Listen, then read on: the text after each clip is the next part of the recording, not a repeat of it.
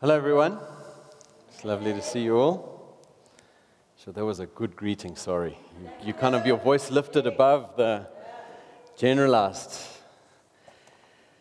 My name is Dave, and we are carrying on in our series in Matthew. It's been quite a ride so far, and we finish next week.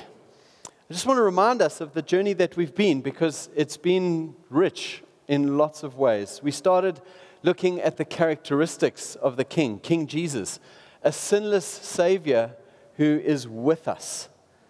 And then we looked at the characteristics of the kingdom by working through Jesus' teaching. Well, not all of it, uh, but this famous collection of teachings called the Sermon on the Mount.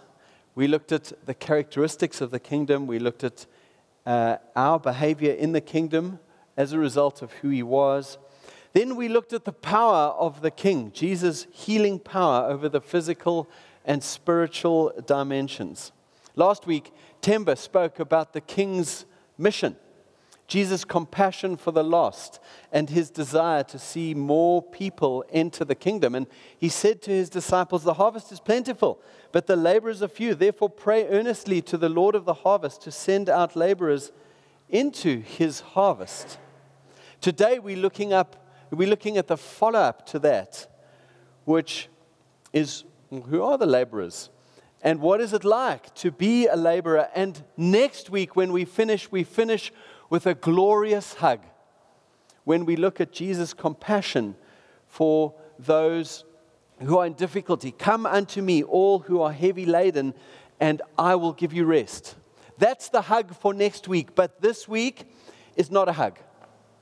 This week is actually closer. If we think of a hug as there and it's warm and comforting, this is closer to us being handed by Jesus a bowl of cement. He goes, Try this and harden up.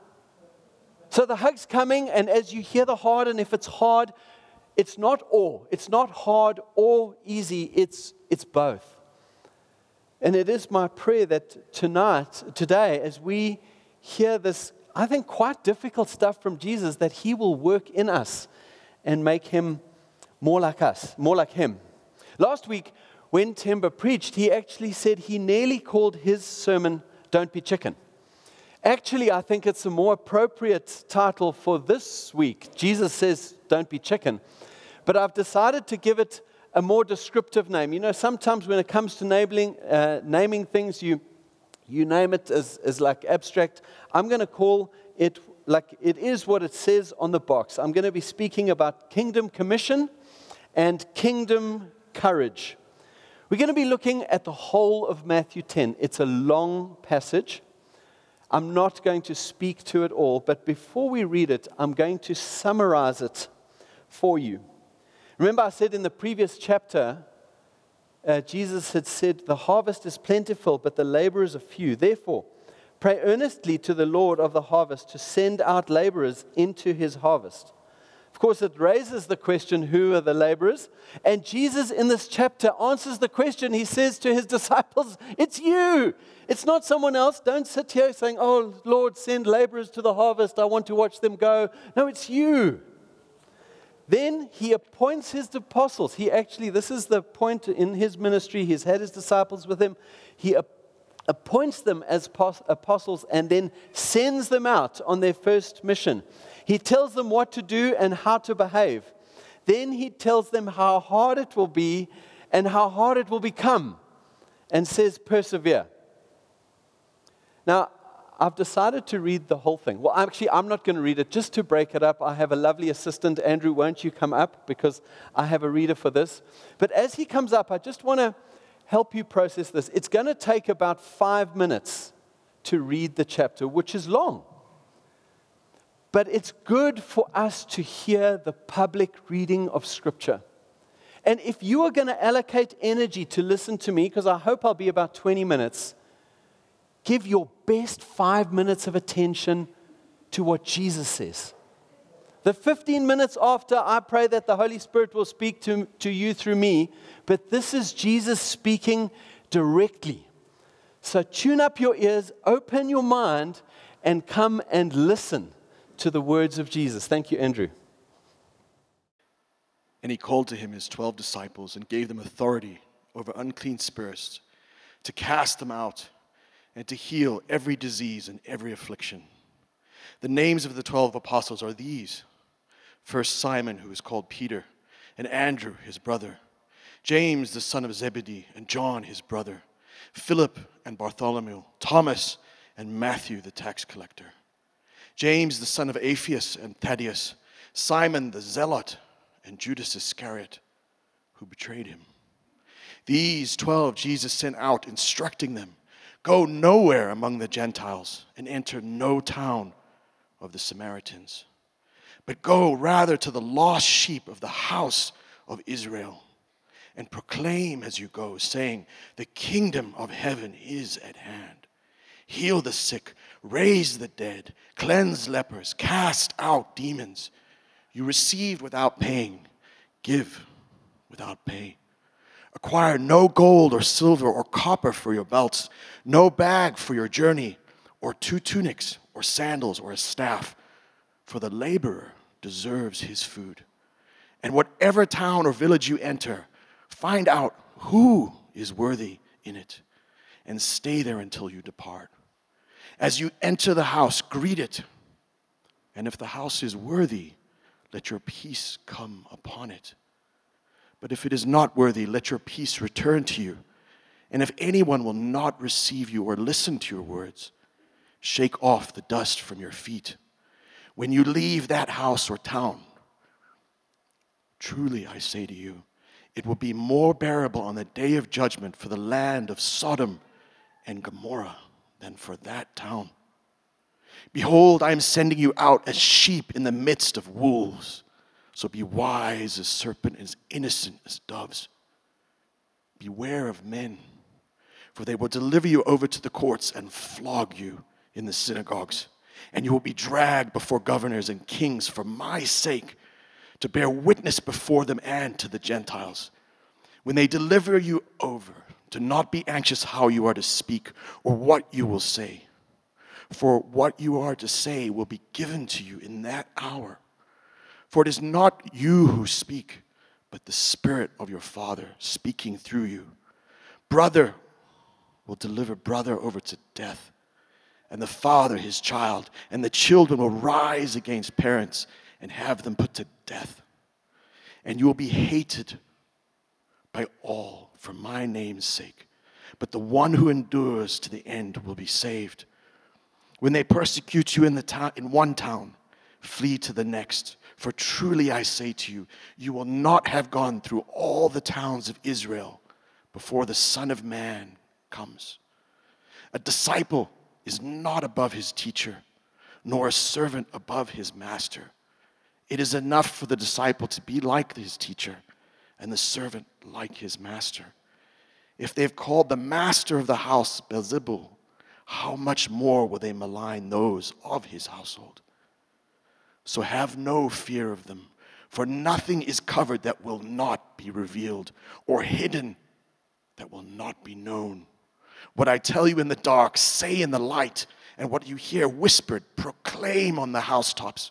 And do not fear those who kill the body, but cannot kill the soul. Rather, fear him who can destroy both soul and body in hell. Are not two sparrows sold for a penny? and not one of them will fall to the ground apart from your Father. But even the hairs on your head are all numbered. Fear not, therefore, you are of more value than many sparrows. So everyone who acknowledges me before men, I will also acknowledge before my Father who is in heaven. But whoever denies me before men, I will also deny before my Father who is in heaven. Do not think that I have come to bring peace to the earth. I have not come to bring peace, but a sword. For I have come to set a man against his father, and a daughter against her mother, and a daughter in law against. And a daughter in law, sorry, it's messing up there. And a daughter in law against her mother in law. And a person's enemies will be those who are in his household. Whoever loves father or mother more than me is not worthy of me. And whoever loves son or daughter more than me is not worthy of me, and whoever does not take his cross and follow me is not worthy of me. Whoever finds his life will lose it, and whoever loses his life for my sake will find it. Whoever receives you receives me, and whoever receives me receives him who sent me. The one who receives a prophet because he is a prophet will receive a prophet's reward. And the one who receives a righteous person because he is a righteous person will receive a righteous person's reward. And whoever gives one of these little ones even a cup of cold water because he is a disciple, truly I say to you, he will by no means lose his reward. This is the word of the Lord. Thank you, Andrew, and well done. That's a lot. Can you imagine the disciples and how they felt? Yo, we're getting a job. This is going to be awesome. And then Jesus carries on talking, and they go, and their eyes get bigger, and then they start looking at each other like, what is this? But it's true. Before I speak further, let's, let's pray. Lord Jesus, when you speak truth, that truth is eternal.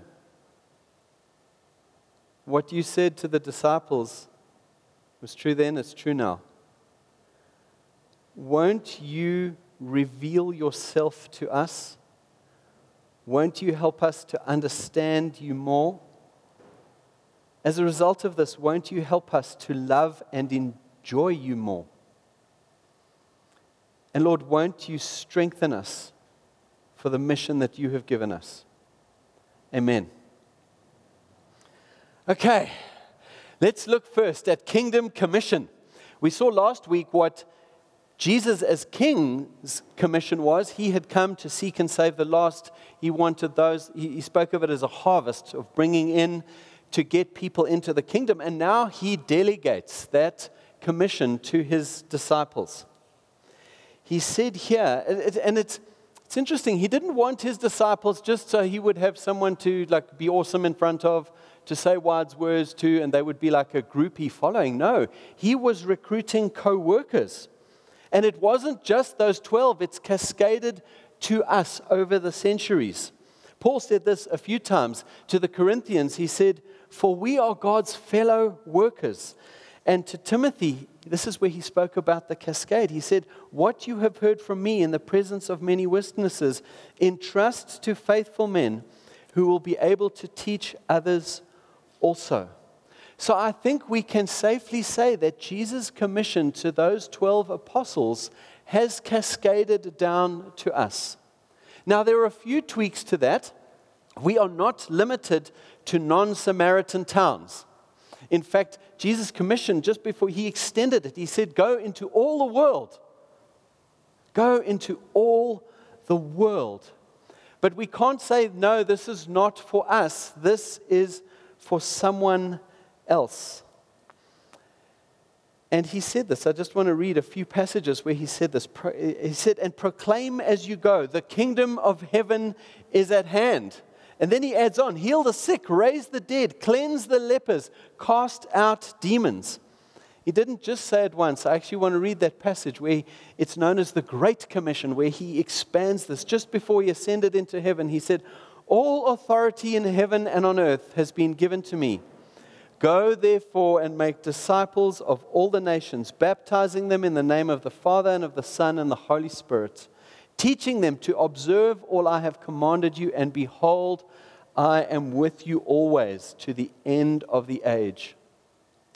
The Bible drips with this commission that we are to tell people about Jesus, that he is Lord, King, and Master of all. There's a little more detail that we are obliged to go in because just telling someone is king is like, oh, that's cool. But it's a bigger story, and I'm going to summarize it here. This is the commission that we are to communicate to others that we have sinned, and therefore, so he's king. We have sinned, and therefore we have fallen short of God's perfect standard. This is a massive problem because if you fall short of the king's standard, he is entitled to punish you. But praise be to God, Jesus, God the Son, has made a way for us to be saved. He came to earth as a baby, grew up to manhood, and never sinned. Can you imagine that? Never sinned. He was killed, though he was innocent, and as a result, God chose to accept his sacrifice, his punishment, his unjust death as payment for our sin. It's a fancy word you can use this week. It's called substitutionary atonement. Our sins are atoned for not by what we do, but by as a sub, the super sub.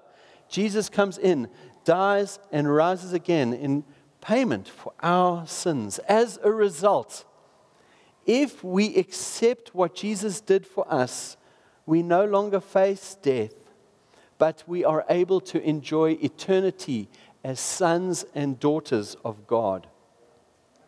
Oh, and because Jesus was sinless, death couldn't hold him.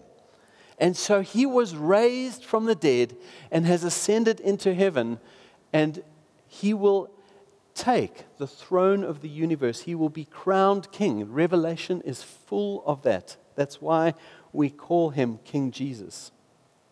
There's one last thing to the message that we need to bring that this invitation to the kingdom of God has an expiry. It expires under one of two conditions when you die or when Jesus comes again, whichever happens first. And that expiry counts because up to that expiry date, that invitation is valid. If you were to come and present it to God and say, I want to take you up on your invitation, I accept you as king, please forgive my sins, He will say, Yes, I will honor that. And you will be a son or daughter of God forever. But if you miss that expiry date and show up the next day with that certificate, it doesn't count. It's really an expiry. There is no renewal. And the consequences of presenting an expired invitation is eternal damnation. It's a big, scary phrase. We don't use it often, but it's real. Eternal separation from God in hell. Like there's a massive dividing line. On one side, it's incredible. On the other, it's horrific. That's why this commission we have matters. Okay, I didn't get all of that from what Jesus said in this passage, but I didn't make it up either. Earlier, in, in well, not earlier, but Jesus in John 3 summarized that. And this is what he said He said, For God so loved the world that he gave his only Son, that whoever believes in him should not perish, but have eternal life. For God did not send his Son into the world to condemn the world but in order that the world might be saved through him. Whoever believes in him is not condemned, but whoever does not believe is condemned already, because he has not believed in the name of the only Son of God. And this is the judgment. The light has come into the world, and the people loved the darkness rather than the light, because their works were evil. Here is our commission as disciples to proclaim the kingdom of heaven, even the other things that Jesus told his disciples to do cleanse the lepers, raise the dead, heal the sick, cast out the demons. They were all to underpin this message. They were not the primary things, although I would love to see more of that happening now. Because if you raise the dead, and they die again unsaved, the outcome is the same. There is no eternal meaning to raising a human for the dead, giving them 10 extra years of life, and then they die again. I mean, it gives them 10 extra years where their invitation expiry doesn't kick in yet. But actually, all of those things were to underpin the message that the kingdom of heaven is near. And each of us face a decision that we must make about that kingdom. So, this draws me to personal reflection. It's one thing to evaluate the disciples and how well they did, it's another thing for me to reflect on myself. When last did I or, did you walk in somewhere and say, The kingdom of heaven is near? Imagine showing up at your mate's house for a braai or at your next board meeting at work and going, The kingdom of heaven is near. I, I say it with a bit of a smile because it's really easy to make people feel guilty about not sharing the gospel. And it's not my intention to make you feel guilty because that would be manipulative. But at the same time, I don't want to soften the challenge that this passage presents to each of us. I've been chewing on this since I started preparing for this preach. We're going to have an opportunity to reflect a bit more about how often or how little we do this. But at the very least, I want to encourage each of you to do a bit more. Perhaps this means asking someone what they believe.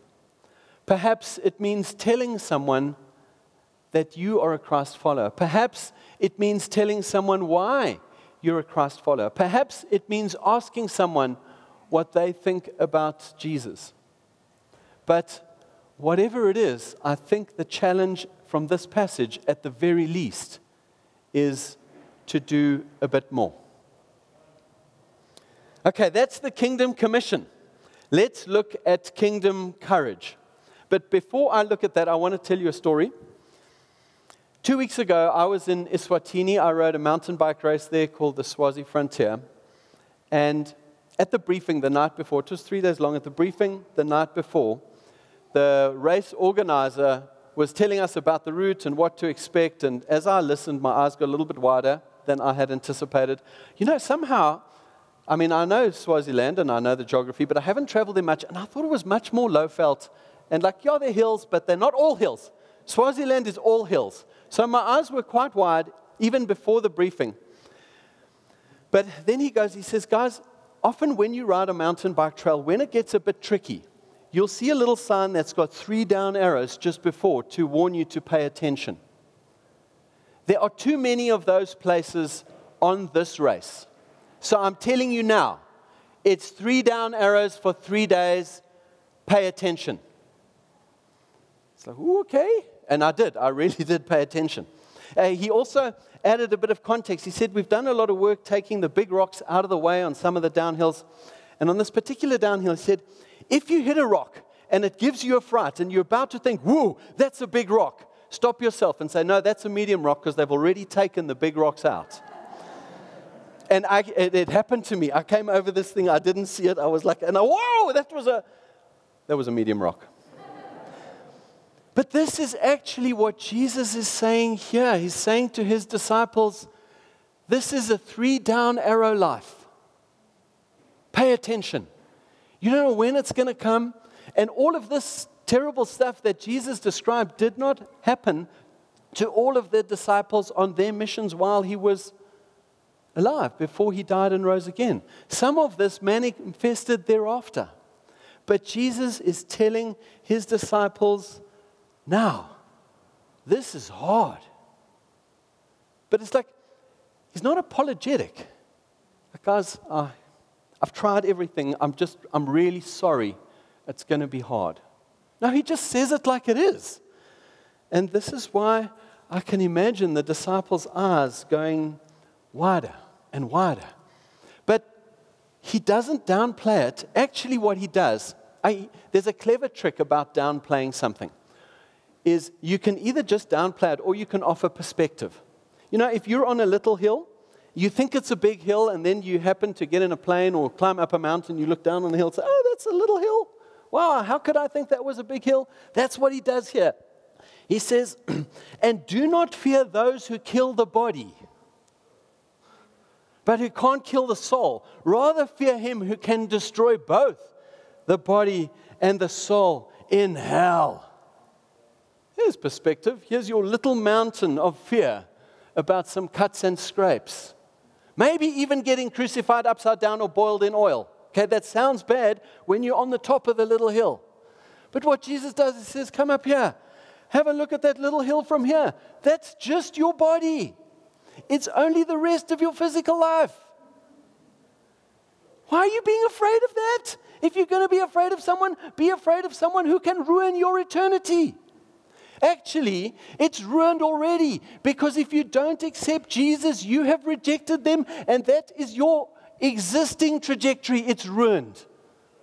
What are you doing worried about this? That's quite hard because I feel pain and I'm afraid of pain. And what Jesus is saying is it's a little hill.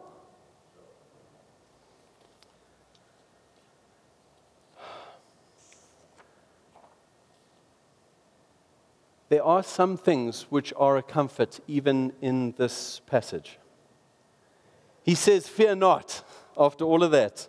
Fear not therefore, you are more valuable than many sparrows. Just before that, he said, Hey, the, like, not even a sparrow dies without God's attention. And he says, Fear not, you are more valuable than sparrows. That doesn't mean you won't die, just means you won't die without his attention. So, any, everyone who acknowledges me before men, I will also acknowledge before my Father in heaven. You're not suffering for nothing. And earlier, a bit earlier, he says, You will be hated by all for my name's sake, but the one who endures to the end will be saved. Like, just keep at it.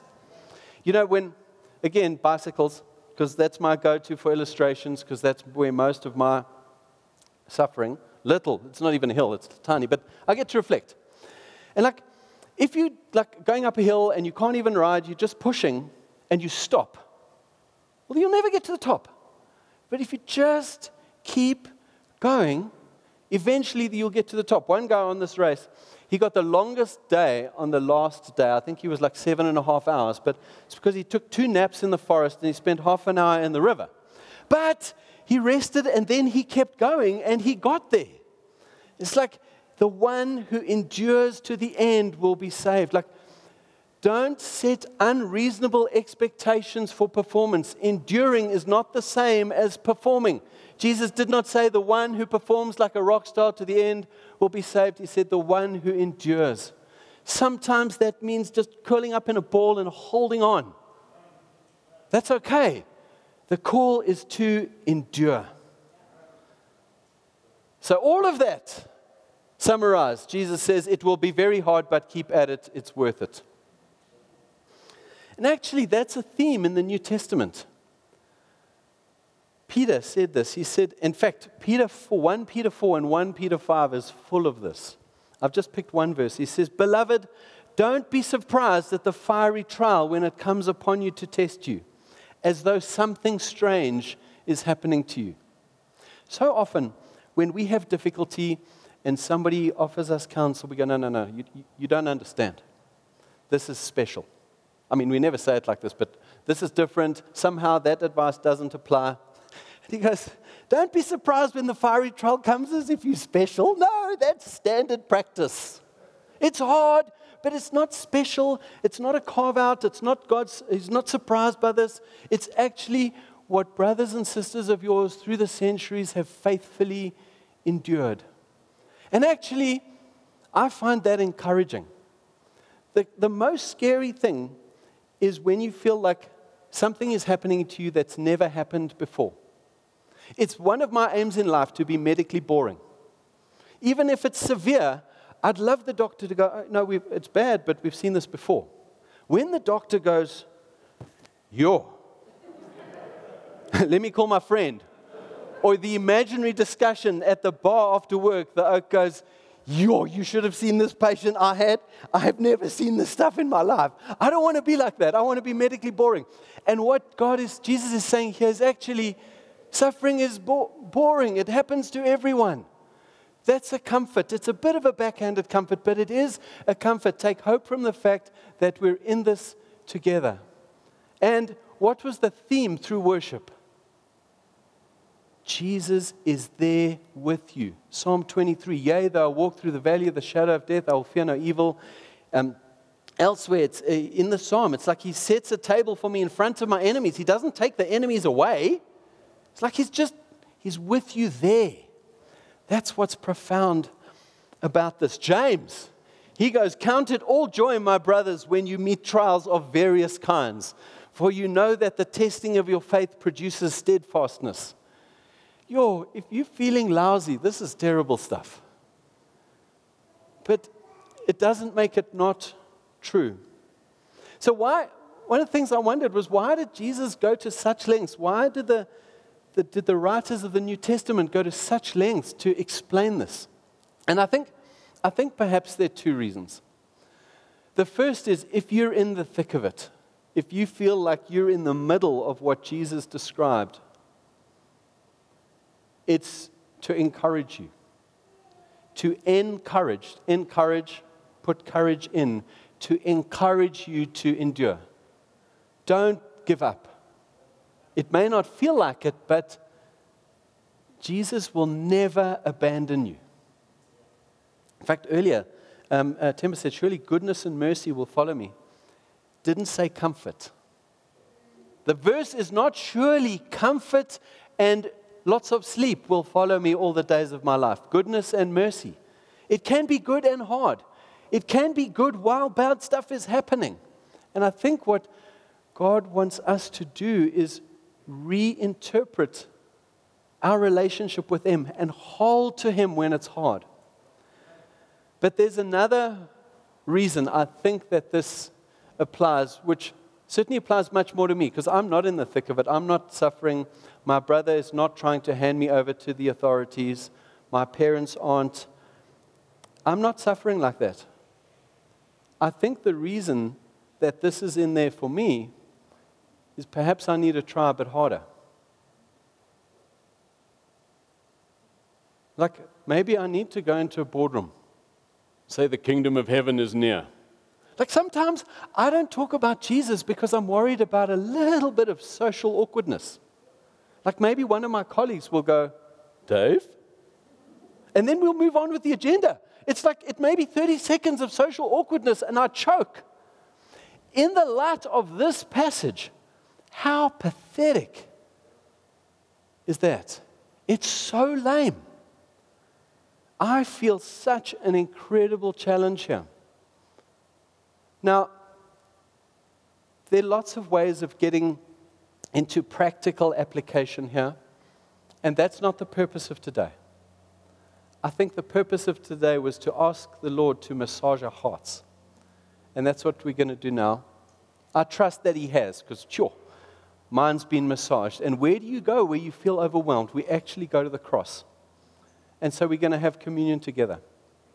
So if you're at home, you can press pause, you can get the elements. The rest of you, won't you pick up the little bits on your, ta- on your chairs? And we are going to go to the cross together.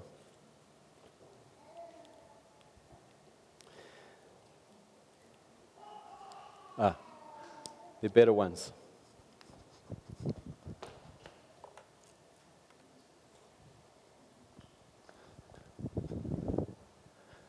It's a perk about being a preacher, you get real grape juice.